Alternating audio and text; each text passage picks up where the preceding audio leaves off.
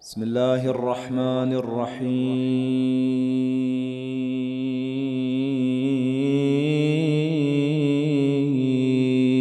صلى الله عليك يا مولاي.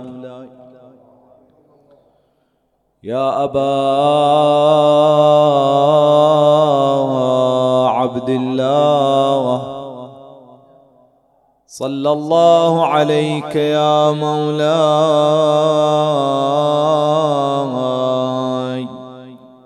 يا ابن رسول الله وابن أمير المؤمنين.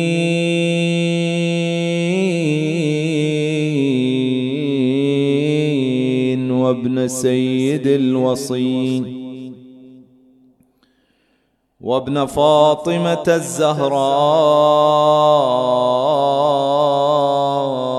الزهراء سيدتي وسيدة نساء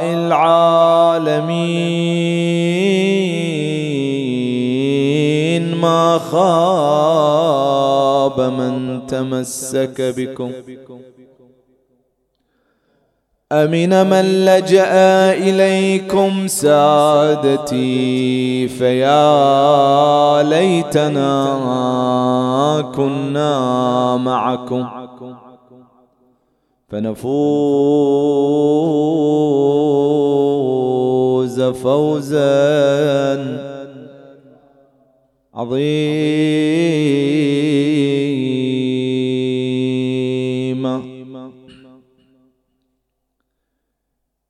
قضى الهدى.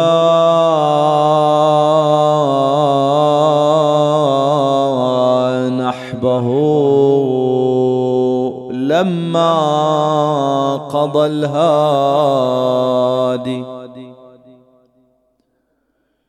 إذ كيف يبقى الهدى حيا بلا هادي؟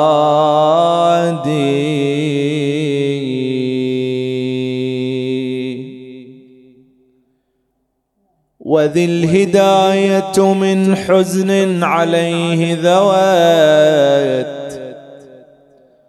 وبابها أوصدته أي إيصادي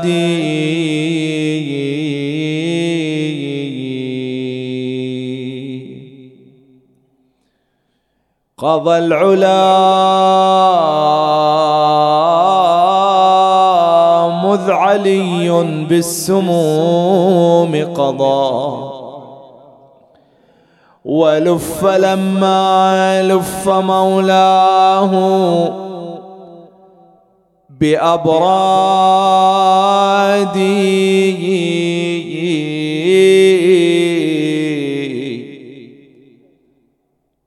قضى النقاء أساد لما النقي قضى.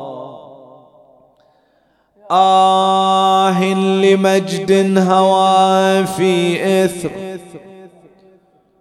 أم جاء يا يادي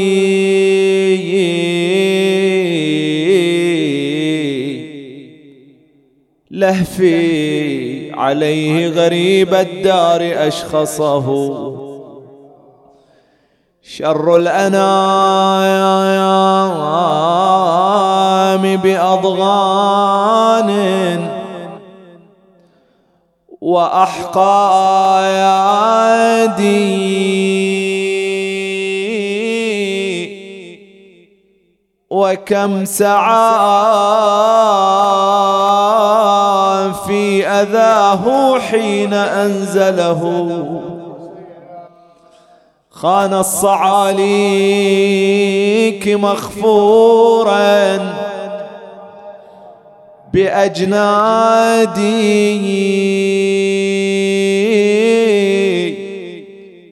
وفي مجالس شرب الخمر أحضره.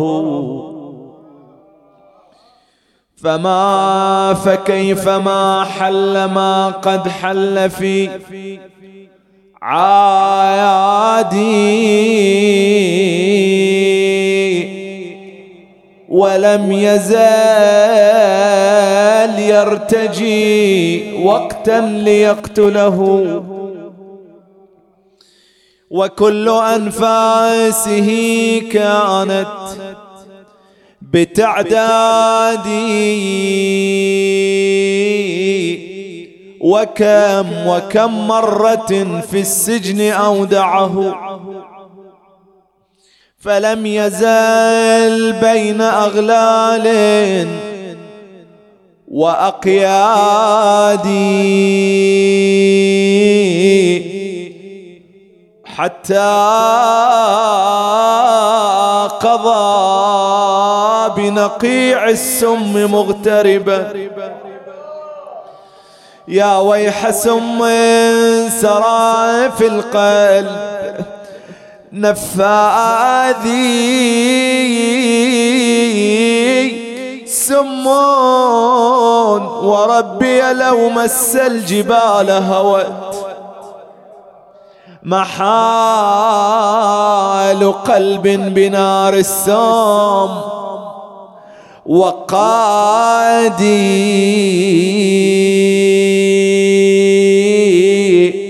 جاروا عليهم وشتتوهم في البلادين ناس قضوا بالسم وناس في الميادين واما المصيبة في قبر أم حسن وحسين نصبت على الأولاد ماتم في الحفيرة. نادي شعبتني ذبحة الأولاد كلها. بالله اخبروني مصيبتي هل من مثلها؟ ذبحوا أولادي وفرقوها من محلها. خلوا على أولادي القلب يسعر سعيرة. جاروا عليهم واستوت لديار ظلمة. ما منهم إلا من قضاء من شرب سمة ومنهم يا ويلي مختضب من فيض دمه. وظلت حرمهم من بعدهم مستجيرة. لا تحسبوني ما أدري. بذبحة أولادي. معهم أني في كل بلدة وكل وادي. جرح اللي يصيب أجسادهم. صايب بفادي واعظم علي لون عناعي على أبكي على أولادي. فنو بالسيف والسيف وأبكي على ابوهم قتيل الابن ملجأ. وإن كان بالله تسألوني ياه وعظ كل المصايب هونتها مصيبة ولكن الأمر لله. حول ولا قوة إلا بالله العلي العظيم وسيعلم الذين ظلموا آل بيت رسول الله. أي منقلب ينقلبون الإمامة ما هو تعريفها؟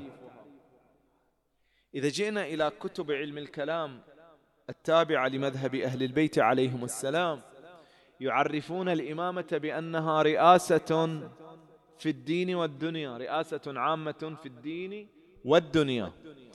يعني مثل ما أن الإمام يقوم بدور تجاه شيعته تجاه الناس عموما الشيعة بشكل خاص من خلال بيان الدين الصحيح العقائد الحقة الأحكام الشرعية الواقعية يبينها الأخلاق التي يطلبها الله عز وجل. يبين هذا جانب الدين علاقة الإنسان مع ربه. كذلك يتكفل هذا الإمام أيضا لا بد بدور في دنيا الناس. إمام مو بس جانب ديني إخواني. هذا الإسلام الذي جاء به رسول الله صلى الله عليه وآله ما اهتم بس بجانب الدين. ما جاء قال لنا بس صلوا صوموا. وإنما أيضا الإسلام نظم حياة الإنسان. جاء في تشريعات كثيرة. هذا القرآن الكريم آياته فيها ما يتعلق بدين الإنسان فيها ما ينظم دنيا الإنسان. أهل البيت هم عدل القرآن. فكما أن القرآن على الجانبين كذلك أهل البيت. هذا اللي أريد أقوله أنه إذا جئنا الآن إلى سيرة الإمام الهادي عليه السلام مو بس أقول الإمام في جانب الديني هذا أمر مفروغ منه. زعامته الدينية قيادته الدينية. لكن الجانب الآخر الجانب الدنيوي شلون الإمام كان كهفا لشيعته ملجأ لهم غطاء لهم.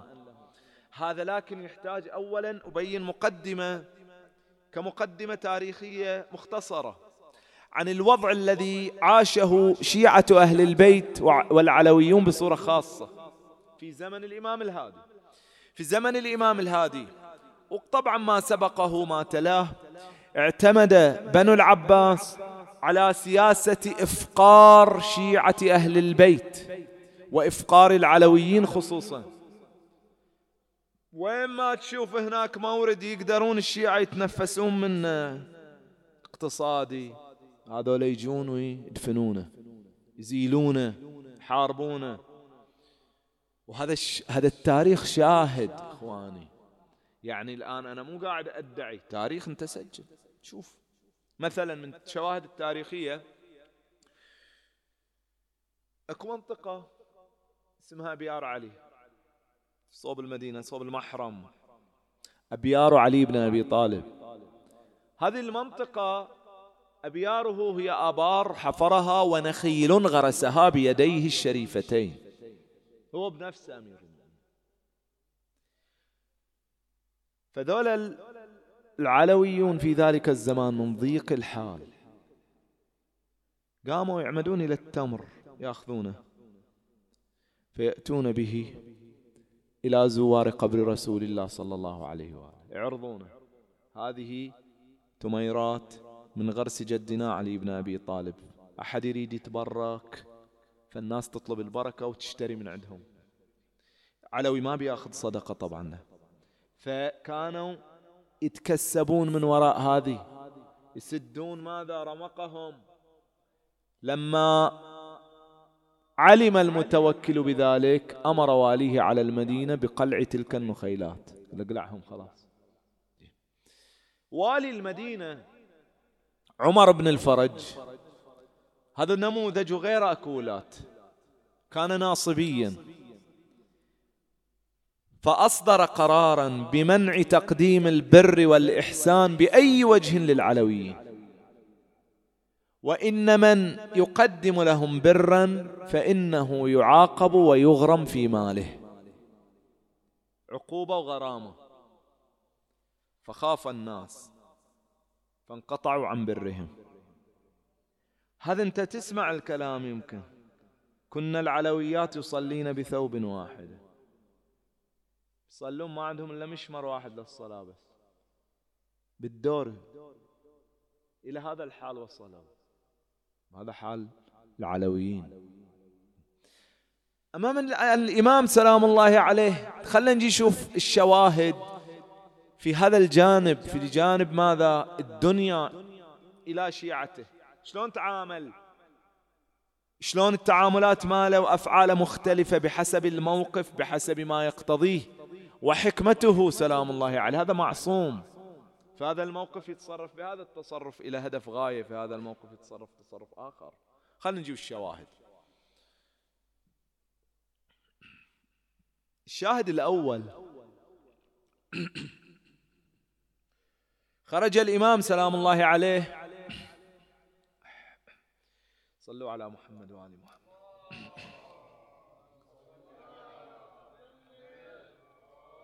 السلام عليك يا بابا الإمام طلع يوم من الأيام في سفر إلى قرية خارج سامراء. قرية خارج سامراء يعني في حدود فراسخ بسيطة. فجاء أعرابي إلى دار الإمام يسأل عن الإمام قال له الإمام طالع. فإن كنت مستعجل تريد الإمام اقصده في الضيعة الفلانية روح إليه في القرية الفلانية. إجا إلى الإمام. قال سيدي أنا من أعراب أنا من أعراب أهل الكوفة. أعرابي أنا من البوادي الكوفة. من شيعة جدك أمير المؤمنين. من المتمسكين بولاء جدك أمير المؤمنين. وقد ركبني دين فادح أثقلني وأبهضني. ولم أجد أحدا أقصده غيركم. ما أقدر أروح لأحد إلا أنتم. الإمام قال له طب نفسا وقر عينا وأنزله. خلاه يبيت عنده. في الصباح الإمام قال له أنا راح أسوي شيء؟ فلا تخالفني فيه. يعني نفذه. الحرف الواحد اللي أقوله لك سوى. قال له لك ذلك سيدي. فجاء الإمام بكتاب وكتب بخط يده أنه يدين لهذا الرجل بمال. يعني في ذمة الإمام مال لهذا الرجل. وعين مقدارا من المال يفوق دين الرجل. قال تأخذ هالكتاب وتنتظر لما أرجع إلى سامراء تدخل علي مجلسي وتطالبني بما في الكتاب وتلح علي وتغلظ القول. ولا تخالف لا أقول لك. قال له نعم سيدي. رجع الإمام. فجاء الناس لزيارته. مجلس عامر مختلف الناس. هذا. طالب الإمام بما في الكتاب. يغلظ القول للإمام يلح على الإمام في إيفاء الدين والإمام يتلطف به ويلين القول له. يعني يقول له إن شاء الله بندفع إليك مو ناسينك عطنا مجال كذا. الجماعة شافوا هذا الموقف فراحوا إلى المتوكل. قال له ترى صار كذا وكذا. جاي واحد يطالب ابن الرضا وما عنده شيء. ما عنده والإمام ترى راح يطلع لك من الشواهد الثانية. مو ما عنده الإمام عنده لكن عنده غاية وغرض قال له لا ما عنده. فقال احملوا إليه ثلاثين ألف درهم ودوها إليه. فجابوا الأموال خلوها عند الإمام. حتى انفضت الناس استدعى ذلك الرجل. قال للإمام خذ هذا المال وسدد دينك. وأنفق على أولادك وعيالك وأهلك. طالع الأموال. قال سيدي إن أملي يقصر عن ثلث هذا. واجد. ولكن الله أعلم حيث يجعل رسالته. وراح. تأمل أنت فيها أكثر من عبرها القضية لكن أنا بوصل له واحدة بس. الإمام عنده يقدر يعطي. لكن ليش يسوي هالطريقة؟ من جهة الإمام يريد يفضح المتوكل عند المسلمين. لو أكو أحد مغتر أكو أحد مخدوع أكو أحد ما يدري. ترى الناس عايشة في ضيق هذا مديون هذا فقير هذا ما عنده ما ياكل هذا كذا هذا ما أخذت لنا الدنيا. والناس عايشة ضيق. لا تظنون لا تصدقون المتوكل إذا يقول ما عنده. إذا يقول لك ما في إمكانيات. لا عمي. الأموال موجودة ويلعب فيها لسكره وعربدته وغير عنده. والدليل يوم جاء اسم علي بن محمد في القضية حتى يبرز إليه فضل على الإمام. وأن تكون له يد على الإمام ويمن على الإمام. قال احملوا هذا. حتى الناس تتحدث وتقول أن المتوكل أحسن إلى أبناء رسول الله. لا يغركم يقول ماكو. لا عنده. وإنما يتلاعب بمال الله. فالإمام من جهة فضح المتوكل من جهة أغنى ذلك الرجل من شيعته. شاهد تعال شوف الشاهد الثاني المغاير. الشاهد الثاني. يدخل على الإمام ثلاثة. أحمد بن إسحاق القمي عثمان بن سعيد العمري وعلي بن جعفر الهمداني. يعني شخصيات كبيرة. وطبعا عثمان بن سعيد كان في بدايته وكيل الإمام. فأحمد بن إسحاق قال سيدي إن علي دينا ثقيلا. علي دين ما أقدر أسدده. فالإمام إيش قال؟ قال يا أبا عمرو خاطب عثمان بن سعيد يا أبا عمرو أعطي أحمد بن إسحاق ثلاثين ألف دينار. وخذ ثلاثين ألف دينار وأعطي علي بن جعفر الهمداني ثلاثمائة ثلاثين ألف دينار. هذا بس اللي يطالبك لا الإمام طلعهم ثلاثتهم أغنياء من عنده. مو بس هذا اللي فقير. هني التعامل اختلف. ليش؟ هنا رسالة ثانية. وقلت لك الإمام كل تعامل حكمة بحسب الشخص الذي أمامه بحسب الموقف بحسب حكمته وما يراه. هنا الإمام يوجه لهم رسالة إلى شيعته. إذا احتجتم نابت بكم نائبة من نوائب الدهر. وانتون تعرفون الإمام وقريبين من الإمام فلا تذهبوا يمينا وشمالا ولا تطرقوا أبوابا غير أبواب آل محمد. بس ترى إحنا موجودين وإحنا نسندكم وندعمكم ونحن ماذا كهف لكم. هذا الإمام. يقول لهم أنا أقدر أعطيكم حتى لو مريت بظروف صعبة. الإمام موجود إليكم لا تروحون منا والله منا. الإمام سجن ظروفه غير سجن إقامة جبرية غير إقامة جبرية وفترات يكون داره محاصرة نوع اللي عليها مراقبة في الداخل والطالع. ما تقدر تدخل الحقوق بصورة سهلة لدار الإمام. الحقوق يدخلها عثمان بن سعيد في جراب السمن. إلى الإمام. يدخلها ذاك الرجل في حواجز الخشب الباب. الباب يجي يركب باب في بيت الإمام. خلي الأموال داخل حواجز الباب ودش الباب. وبعدين يعطي الإمام الأموال. الإمام يقول لهم بالرغم من هذه الظروف الصعبة لا تذهبوا إلى غيرنا. إحنا قادرين على أن نغنيكم. فهذا شاهد.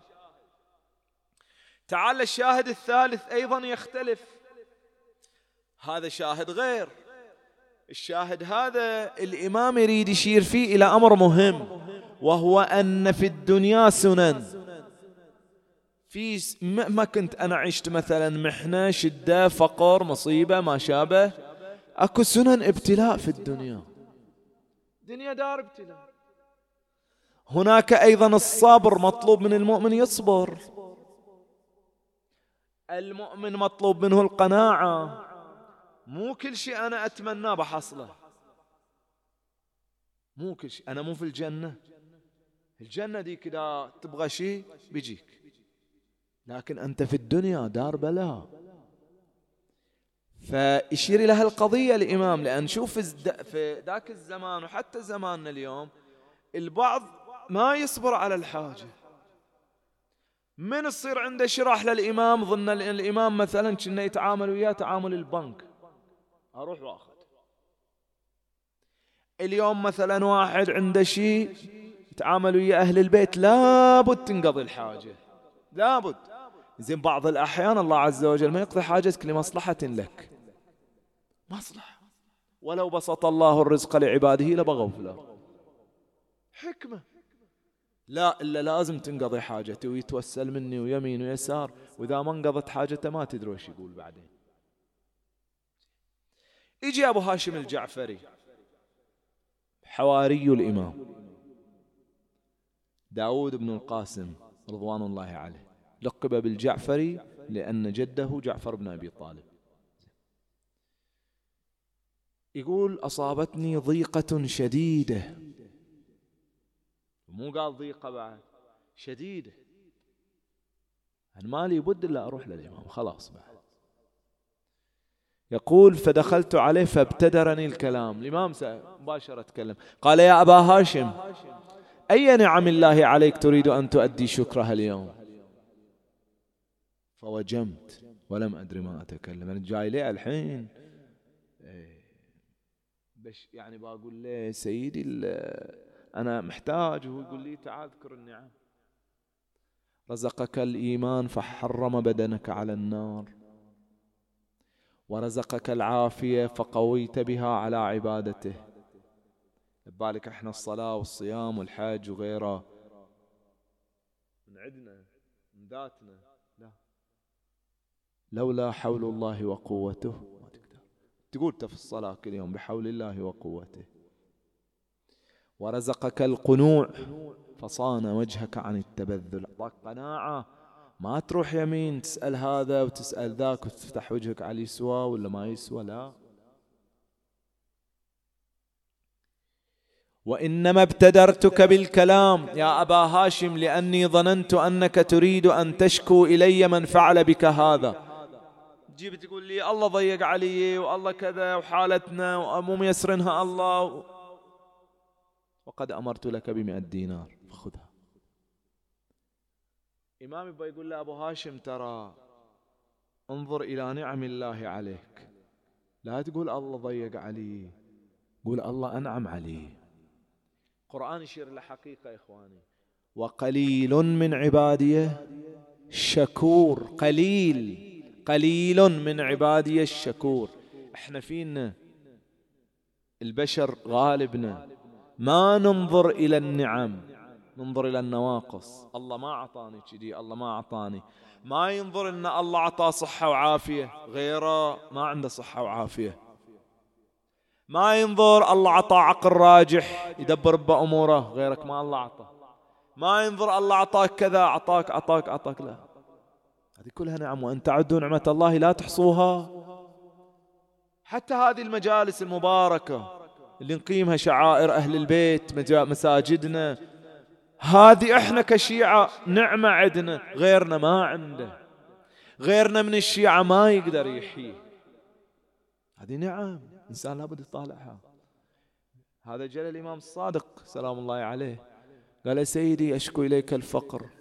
والله حالتي تعبان يقول للإمام قال للإمام لست أراك فقيرا. مو فقير.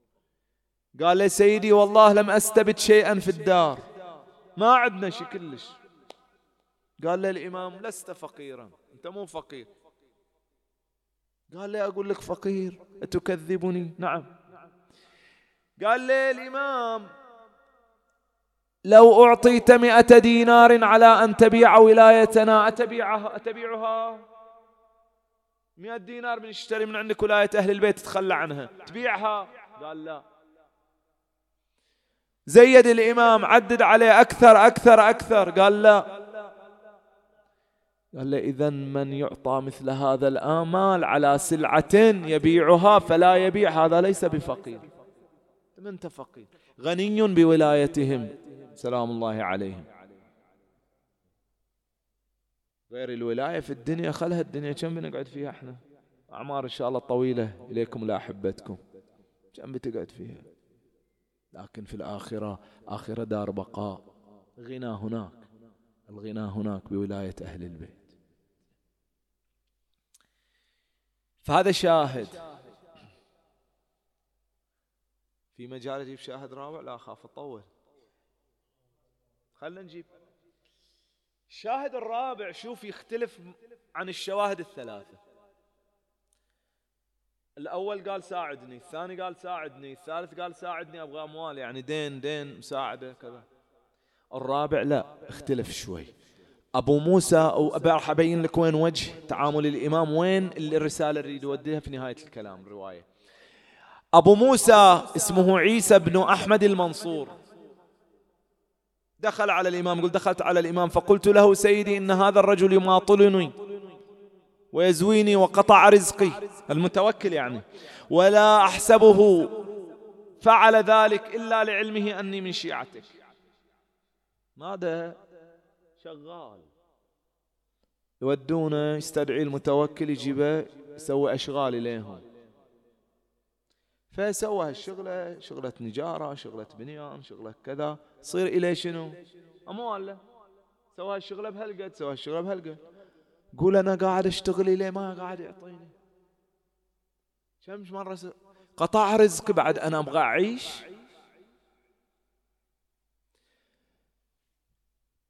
فأرى سيدي أن تكلمه في شأني فإنه يسمع منك. كلمة كان يعني يمشي لنا حقوقنا. فقال له الإمام طب نفسك روح. مش. رجع إلى داره دخل ليل. شوي وإذا بالباب تطرق. فتح الباب وإذا الفتح بن خاقان. الرجل الثاني في الدولة الفتح بن خاقان. نديم المتوكل. فتح بن خاقان على الباب. قال له أنت لا تهجع في بيتك في الليل. ما تقعد في بيتك ولا ساعة أنت. ما تجي البيت؟ ليش؟ قال له كم مرة طرشنا عليك اليوم؟ قال له خير. قال المتوكل يريدك. هالمرة أنا جيت لك. قوم. فخرجت معه. يقول دخلت على المتوكل وهو جالس على فراشه. قال يا أبا موسى ننشغل عنك بنفسنا فتنسينا نفسك. إحنا منشغلين عنك عندنا إشغال كذا. بس خلاص ما تجي ولدك تنسانا. بكم تطلبنا تمت أشغال اللي سويتها بكم؟ يقول فعددت له وحصرت له وقلت له قلت له هل قد طالبكم؟ قل فأمر إلي بأضعاف ما طلبته. وأعطوني. طلع. طلعت؟ قلت له الفتح بن خاقان. قلت له هل حضر علي بن محمد اليوم هنا؟ جاء الإمام هنا. قال لا. قلت له هل كتب رقعة طرش كتاب رسالة للمتوكل. قال لا. فهم الفتح بن خاقان. قال له تعال. إنك سألته الدعاء فدعا لك. فاسأل الدعاء لي عنده. يقول رحت دشيت على الإمام. فقال لي يا أبا موسى هذا وجه الرضا. تغير وجهك. وين يوم تطلع وجهك؟ والحين جاي غير. قال سيدي كل هذا ببركتك. ولكن قالوا لي إنك لم تذهب إلى المتوكل. ما رحت. ولم تكتب إليه. ما رسلت له. شلون دفع لي حقوقي؟ هني محل الشاهد في الرواية. الإمام إيش قال له؟ قال الإمام إن الله عز وجل علم أنا لا نلجأ في المهمات إلا إليه. ولا نتوكل في الملمات إلا عليه. وقد عودنا إذا سألناه الإجابة. فنخاف أن نعدل فيعدل بنا. إحنا إذا عندنا حاجة توكل على الله نلجأ إلى الله. أنت أنت يوم صارت عندك هذه الحاجة وصار عندك حقك مو عاطينا إياك إيش سويت؟ جيت إلى إمام زمانك. جئت إلى باب الله الذي منه يؤتى. وبدل ما تقول ليه ادعو الله لي أن يقضي حاجتي يسرها أردت علقت أملك على المخلوق. قلت له روح كلم المتوكل. أنت موصل للعين موصل للإمام. بدل ما تقول للإمام أنت باب الله يلا. بركات دعائك وغيره يسر أموري. تقول للإمام تعال توسط عند المتوكل. فالإمام أعطاه رسالة بليغة. أن المؤمن يتوكل على الله عز وجل ما يعلق آماله على المخلوقين. نعم المخلوق ما هو إلا وسيلة يجري عبرها الرزق سبيل. وإنما الرازق هو الله عز وجل فلا بد تلجأ إلى الله. هذه كلها شوف شواهد. الإمام تكفل بالجانب الدنيوي لشيعته بالرغم من الضيق. قتل المتوكل جاء بعده المنتصر. المنتصر ستة أشهر فقط. ستة أشهر رفع فيها الضيمة عن العلويين أحسن إليهم. اغتيل المنتصر جاء من بعده المستعين. ما أطال. هذا أبدا ما له شغل بالحكم له شغل بملذاته. جاء بعده المعتز العباسي من أشر خلق الله. بس ببين لك شغلة واحدة. تعرف المعتز شنو كان نيته اللي صرح بها موجودة؟ كانت نيته أن يزيل الشيعة عن وجه الأرض. ما يخلي شيعي على وجه الأرض قال. لأجلينهم عن جديد الأرض قال. وهذا في زمانه قتل الإمام. شيخ الصدوق كما ينقل القمي الشيخ عباس القمي رحمة الله عليه في منتهى الآمال الجزء الثاني قال وروى الصدوق أن الذي تولى قتل الإمام هو المعتمد العباسي. أخو أخو اللي كان ولي العهد في ذاك الوقت. لكن في النهاية ما يطلع القرار إلا من العباسيين وإلا عمره كم الإمام؟ أربعين اثنين وأربعين سنة. شباب هذه أعمار أبناء الرضا. الجواد شباب. الهادي شباب العسكري شباب. كلهم راحوا. فسم الإمام بأبي وأمي. فلما اعتل بدنه أغلق الباب على نفسه. بعد ما حد يدخل عليه. وبقي في حضرة من كان معه من أهل بيته.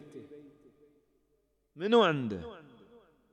أولاده من؟ راحوا. أولاده واحد راح. عند محمد عند الإمام عند الحسين عند جعفر ذول أولاد وعند عزيزته وهي أخته حكيمة شقيقة الإمام. وهو كافلها ومحامي عنها. وكأني به وهو على فراش المنية يتقلب يمينا وشمالا. وهو ينادي وجداه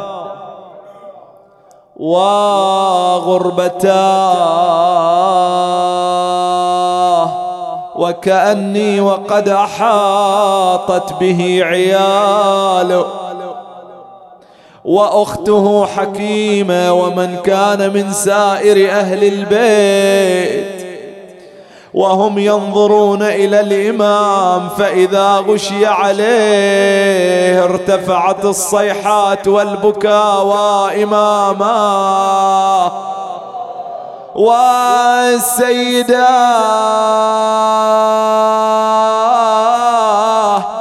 كل ما علي الهادي كل ما علي الهادي بكى ضجت بنينا صاح الحسن يا يا يا نور المدينة. هاجت أحزان من سماع شبله ينادي قال له يا عقلي ذوبت مني فادي وإن كان تبكي لضيعتك بين الأعادي هذا الذي مكتوب. ربك علينا. ولدي إذا نابتك مصيبة أبيك فتسلى عنها بمصيبة جدك الحسين. بوصيك لا تبكي علي يا ضي العين. لكن يا أبو محمد عليك بما تمحسن ذاك الغريب الما حصل. غسلين وتشفين. ومات بعطش والماء ينظر له بعينه. قال ليش أقول العزوتاك يا كهف الأيتام. لا من متت بديار غربة يا ابن الأكرام؟ لو يحضرون جنازتك. نشروا لك أعلام. وداروا بشيالك عن شماله ويمينه قال له ولدي تبكي على غربتي تبكي على أن أموت غريب ترى كلنا رحنا تفرقنا في البلدان ما حد بقى. قال له يا عقل الدهار. شتت آل عدنان. برض النجف حيدار ومسلم برض كوفة وبكربلاء وبغداد واللي في خراسان. قبري وقبرك هالمحل مفصلين عظم الله لكم الأجر أهل العزاء كأني به وقد أوصى بوصاياه الأخيرة إلى ابنه الإمام. قال الله خليفتي عليكم وعند احتضار الموت عرق جبينه. سكن أنينه. كأني به وقد مد رجليه أسبل يديه أدار عينه في أهل بيته في أمان الله. أغمض عينه لا زال لسانه لهجا بذكر الله تعالى. أطبق فاه فاضت روحه الطاهرة.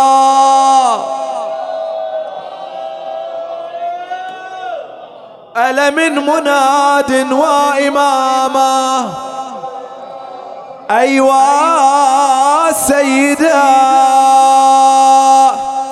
غمض عيونه ومات بديار غريبة والحسن هاجت حسرته وعالي نحيبه. سجى في الحجرة وطلع مشقوق جيبه. تجري دموعه ويصفق شماله بيمينه. بيده الطاهر غسله والقلب صادي. وبالجفن لفه وفي النعاش خلوا الهادي ضجت عياله بالبكا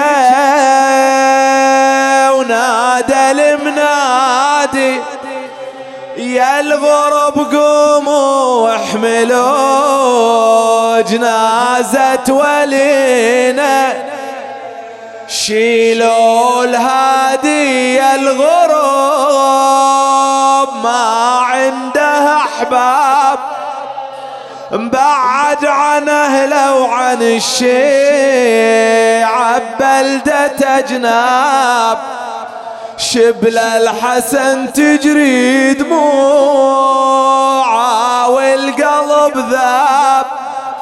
ينادي مصابك زيد الوحشة علينا. وإذا بسامراء تضج عن بكر تخرج عن بكرة أبي. الروايات تقول خرج المخالف والمؤالف وبكاء على رحيل هذا الإمام. صلى عليه الإمام في داره بعد أن غسله ثم أخرجت الجنازة إلى الناس فتكالبوا على تشييعها.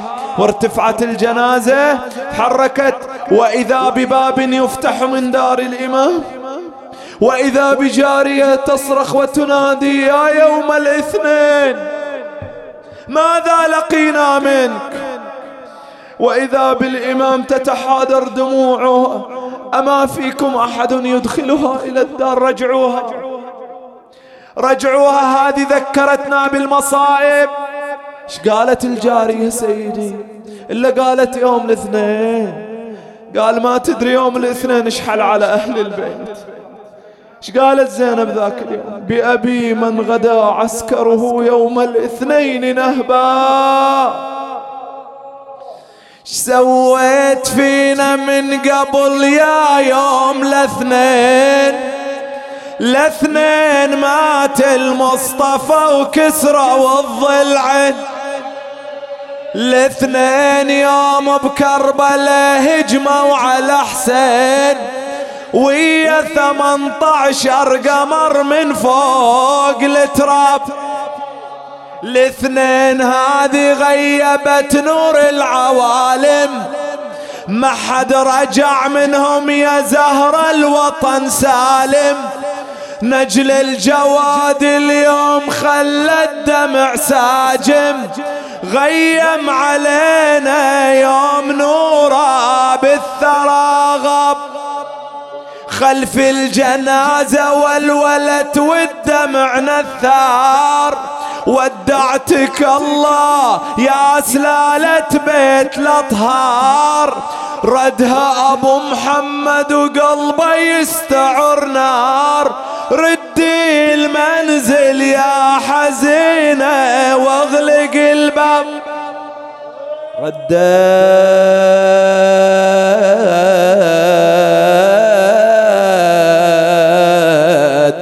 ولا واحد من العسكر ضربها. لا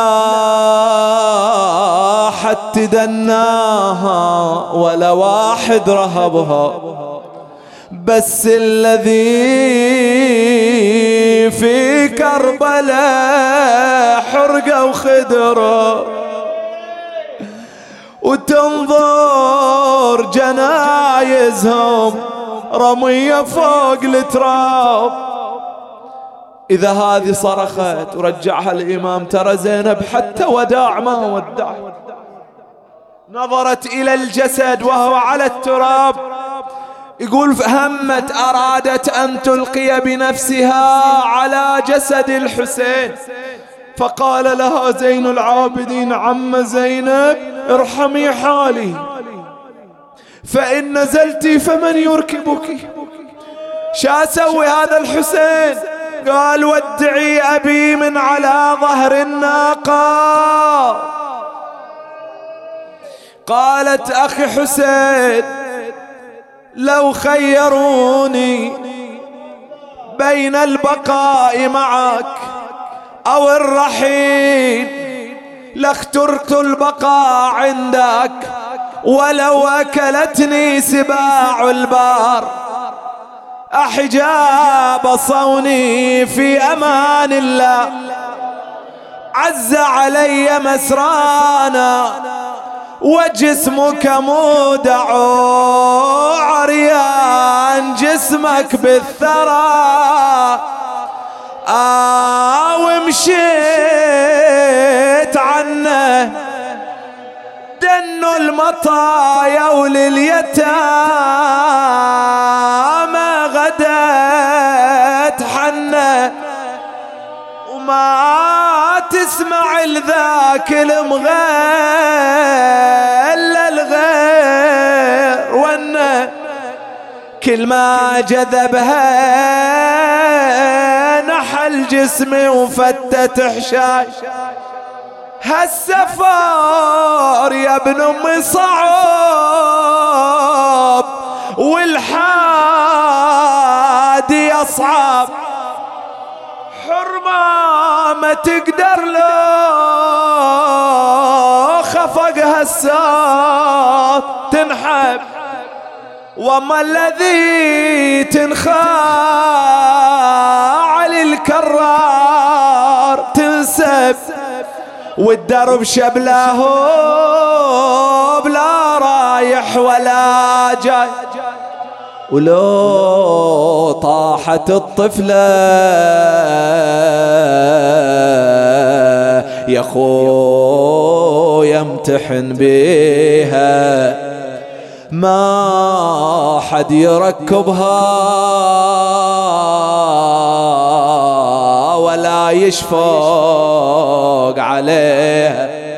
ما غير حد يضعونا بسطا يجيها. يورم متنها وتنتخي ولا الشوف حماي. صعبة يا خويا الغرب ممشى ممشى الغريبة والقوم ما فيهم زكي وما وما نجيبة. وكل ما مشينا قالوا الكوفة الكوفة قريبة. والنوق يزعجها زجر لو قلت بهداي ورحنا كما شاء العدو بلوعة. اللهم صل على محمد وآل محمد.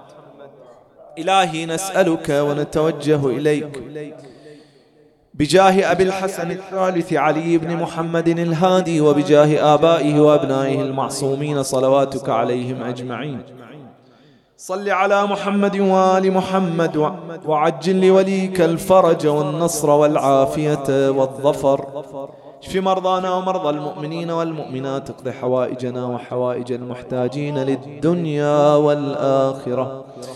اللهم فك قيد كل أسير ورد كل غريب إلى أهله سالما غانما. ارحم أمواتنا وأموات المؤمنين والمؤمنات إلى أرواح موت المستمعين وموت المؤسسين على الخصوص من مضوا من أهل هذا الجمع. للجميع نهدي ثواب سورة الفاتحة تسبقها الصلوات.